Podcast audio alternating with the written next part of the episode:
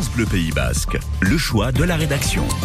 Avec un rendez-vous sur la plage des Sables d'Or à Anglette où s'affrontent une grande partie des meilleurs surfeurs d'Europe pour le Rip Curl Pro, la compétition de surf programmée jusqu'à ce dimanche. L'épreuve d'Anglette fait partie d'une série de qualifications, sorte de troisième division du monde des surfeurs professionnels, Paul Nicolai. Ballotté par le Covid et les difficultés financières des grandes marques spécialisées dans les sports de glisse, la Ligue mondiale de surf, la WSL, qui organise toutes les compétitions professionnelles, a dû raboter les calendriers. Pas pour l'élite qui compte toujours 10 étapes majeures à travers le monde, un peu plus pour les divisions inférieures. Anglette s'inscrit dans le calendrier de la troisième division, mais parmi les étapes les mieux dotées financièrement.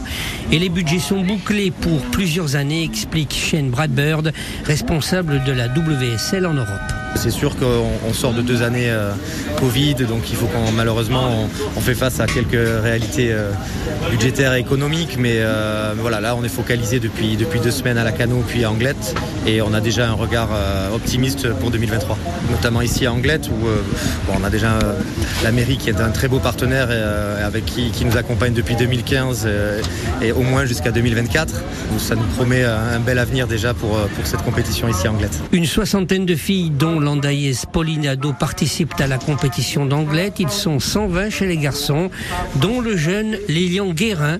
Entre le Costa Rica et Osgore, il surfe depuis 15 ans et a même mis de côté ses études pour tenter une carrière professionnelle.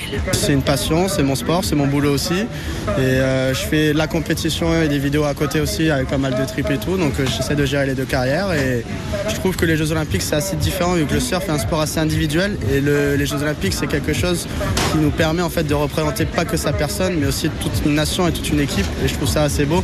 Euh, donc bah, maintenant il faut, s'entraîner, travailler, surfer et espérer y arriver bah, pour les JO 2024 ou ceux 2028. Les JO de 2024 à Tahiti bien sûr et ceux de 2028 à Los Angeles. Le Rip Curl Pro d'Anglette à suivre sur la chaîne YouTube de la World Surf League.